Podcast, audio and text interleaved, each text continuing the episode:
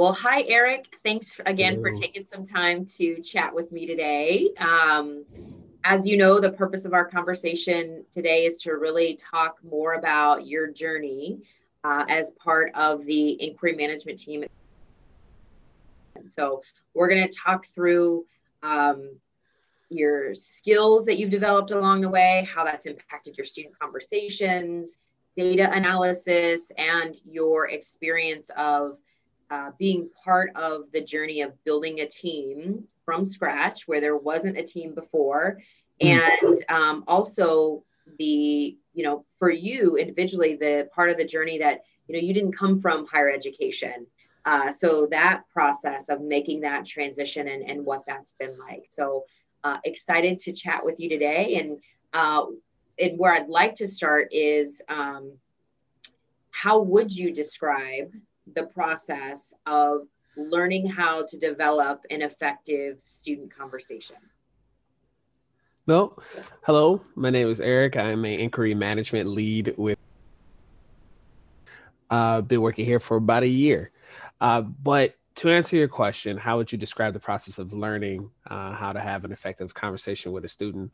Uh, it was a it was a rocky start because uh, you have an idea of you know your your your informal conversations that we have but then it gets a layer added to it where now you're trying to gather information and do active listening, which was uh, a struggle for me to get at first uh, because you think you know active listening until you actually do it, where you're picking up on cues and you're trying to dig deeper and have you know students leads uh, answer a little bit more to get you on further on their page. So, so definitely something different.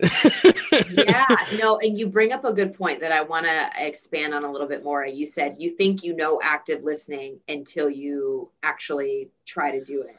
Talk to me Absolutely. more about that and what what did that mean for you in your skill development a- along the way? What did you think active listening was and then what was the eye opener that said maybe this is what active listening should look like? Right. So, um, my background isn't in higher education. I was uh, working in retail, wow, since I was 17 and I'm 29 now. So, that's all I know. And when I think of active listening from then, it was pretty much drowning out most of what you're saying, but listening to certain uh, verbal cues where if you're mentioning price, okay, ears perk up, now I'm listening. Or if you're mentioning your problems or whatever, and ears perk up.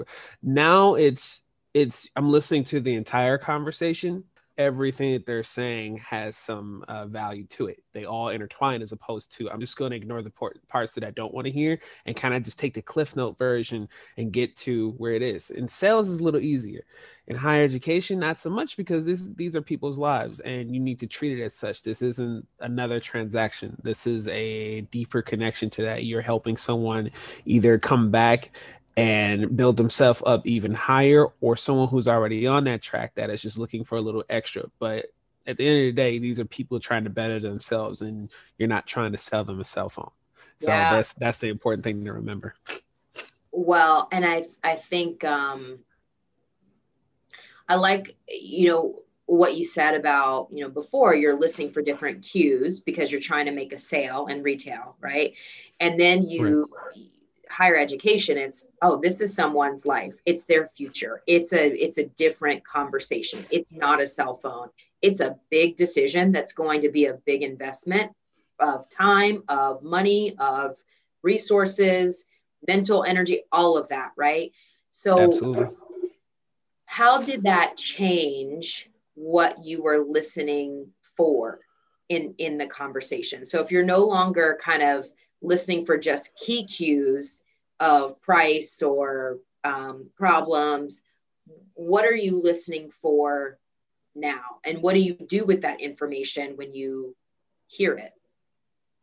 Gotcha. So I, I didn't learn this uh, until later on uh, in this career.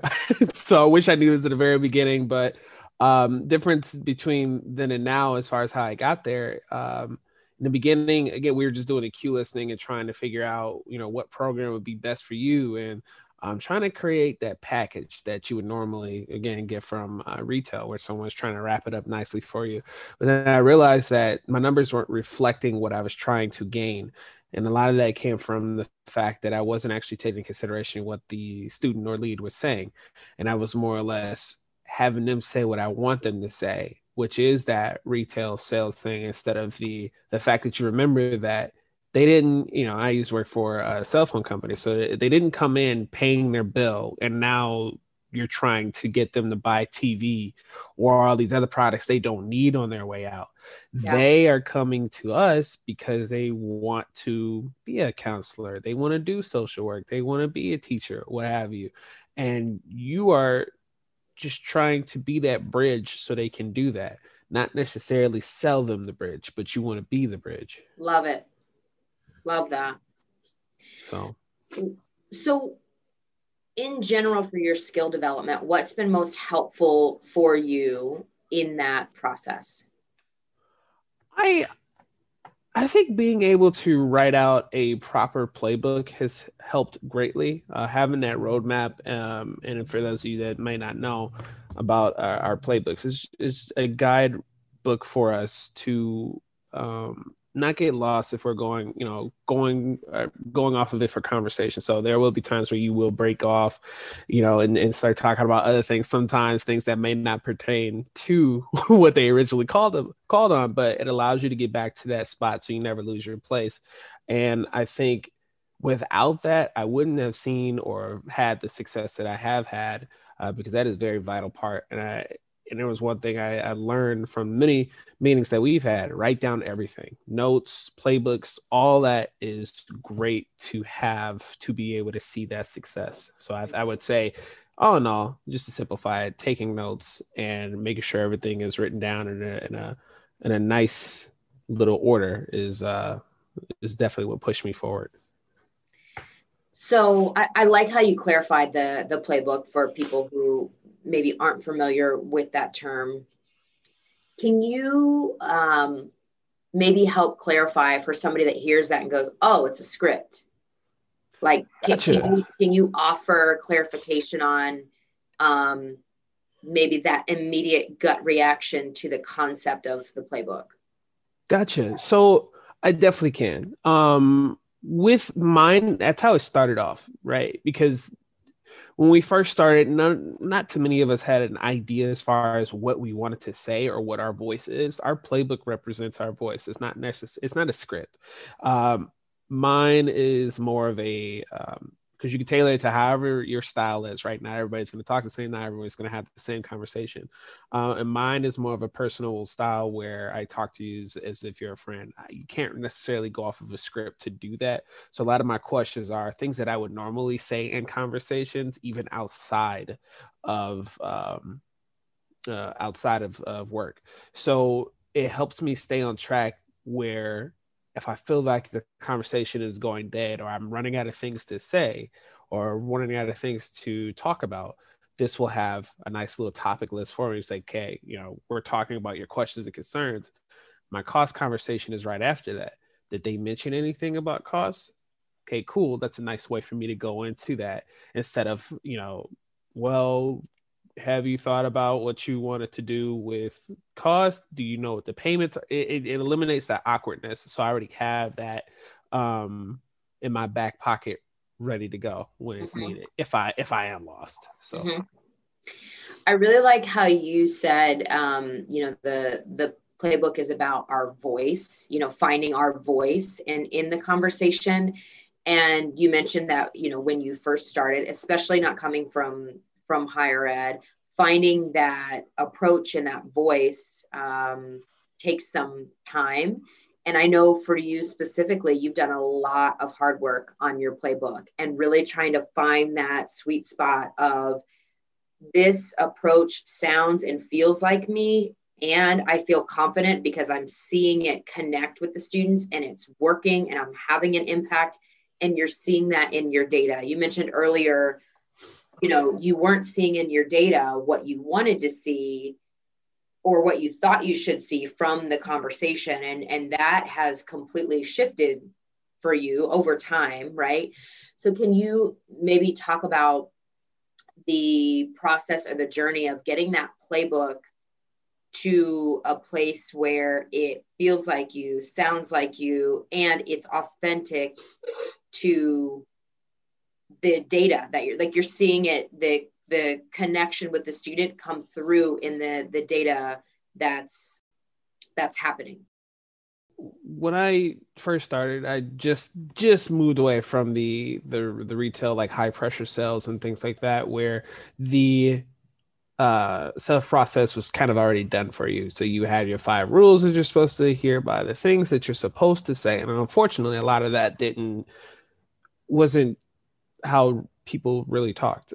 so you kind of trained yourself to do it and, and anticipate these uh, responses. Where here, I tried to take it and apply the same, but you realize that that works in that environment because they are expected to, you know, the the customers or whoever who are coming in are expected to receive that type of attention.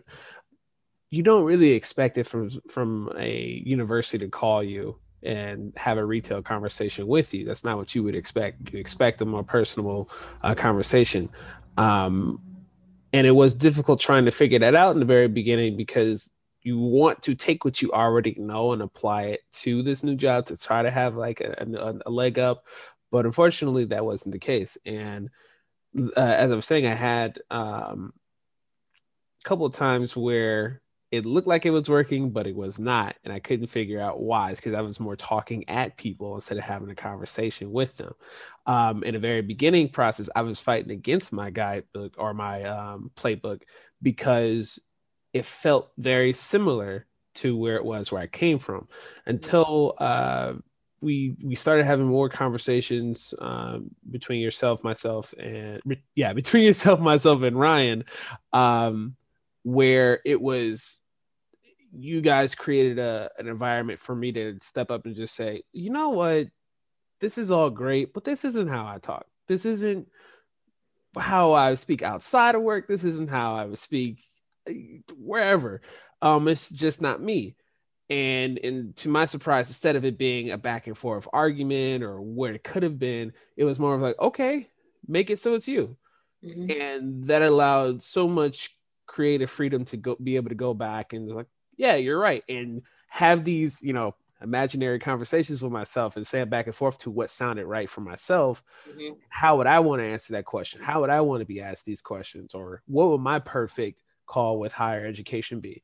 And that would, uh, that has allowed me to create this playbook now where I'm so incredibly uh, proud of it because it literally makes a phone call as easy as pie. So, yeah. Yeah.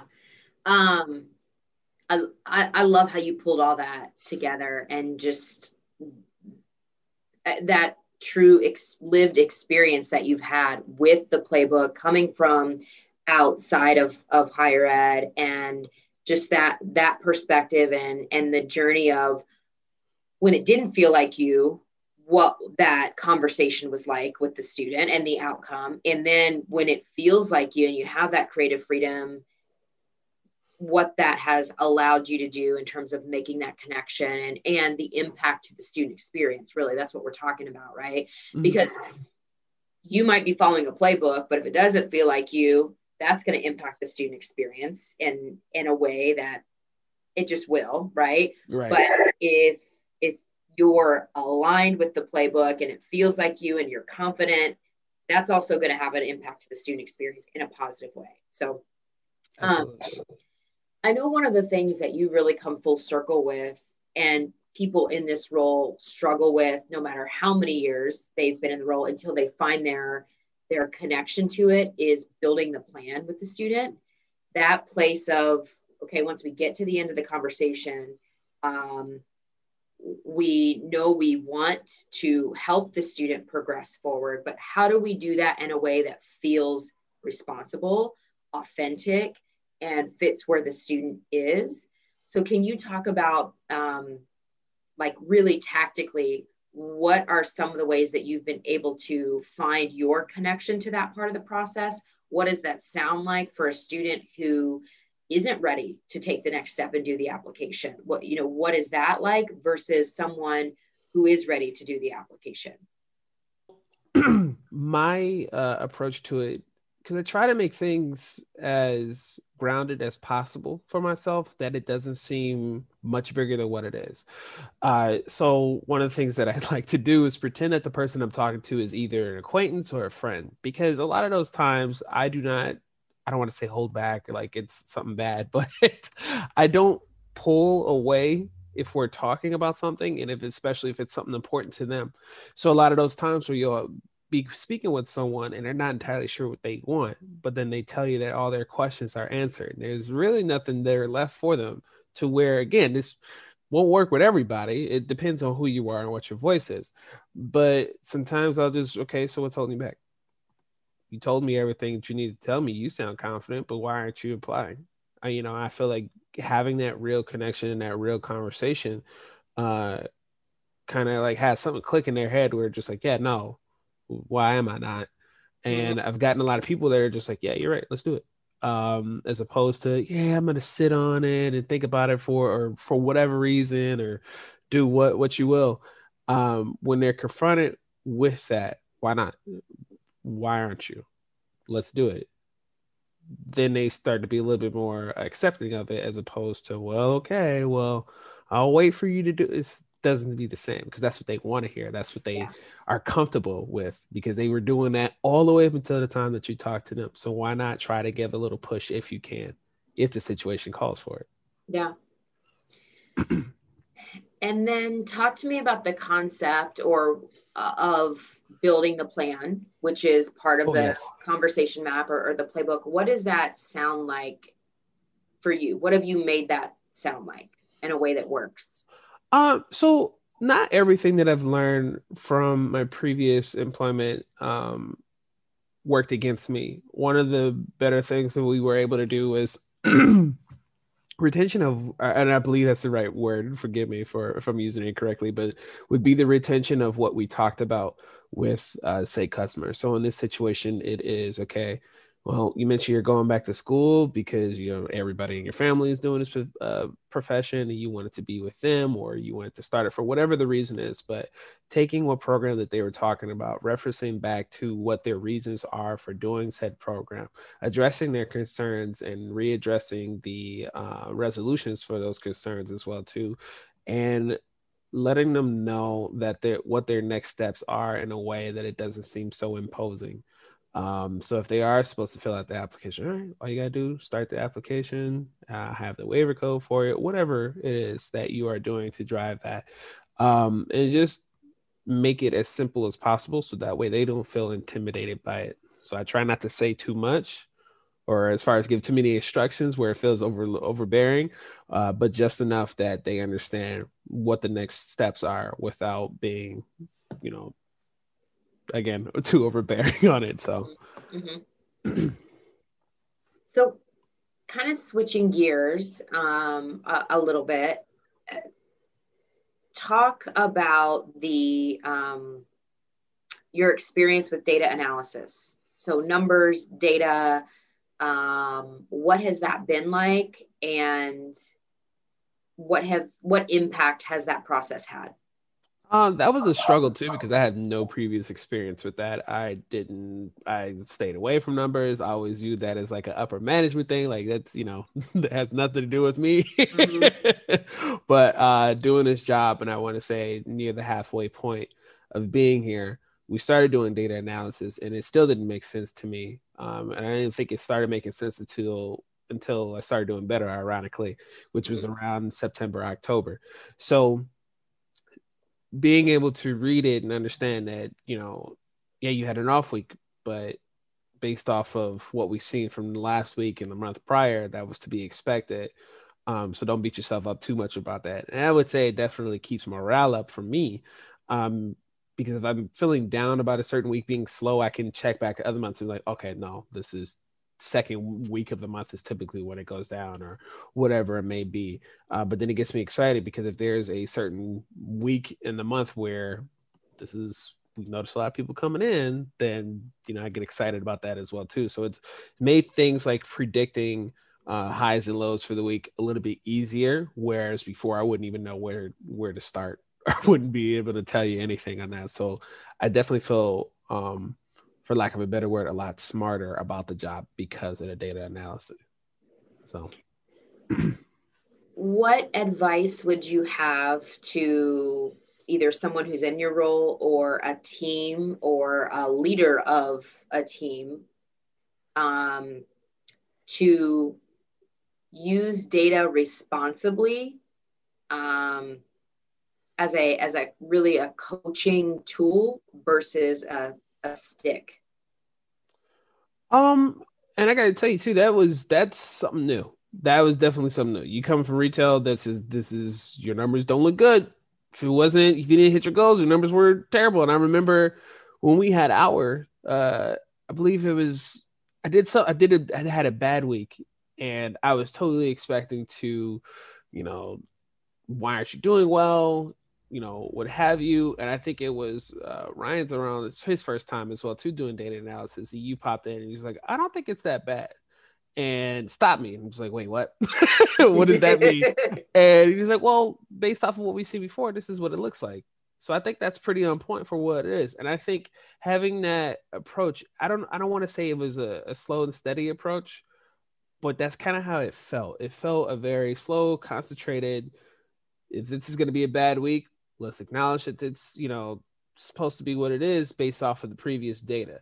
And that reinforces the um, the thought that you aren't doing bad. It's an off week but how can we make that next week better based off of what we know now Mm-hmm. Um, and I'm happy that it happens at the very beginning of the week because that sets the tone for the entire week where I'm like, okay, I know I did this last week. I know I contacted this many people. So we should be expecting this many people this week. Make it a little bit easier on myself instead of, I don't know, I don't know how many people are supposed to be coming in. Yeah. so, but I think taking it slow um, and really learning what those numbers mean will benefit the team and the uh, director as well too because if it, if it's if it's a well you guys aren't doing well then you're not going to see any results because i could easily see us getting burned out from trying to thrash about finding the right way.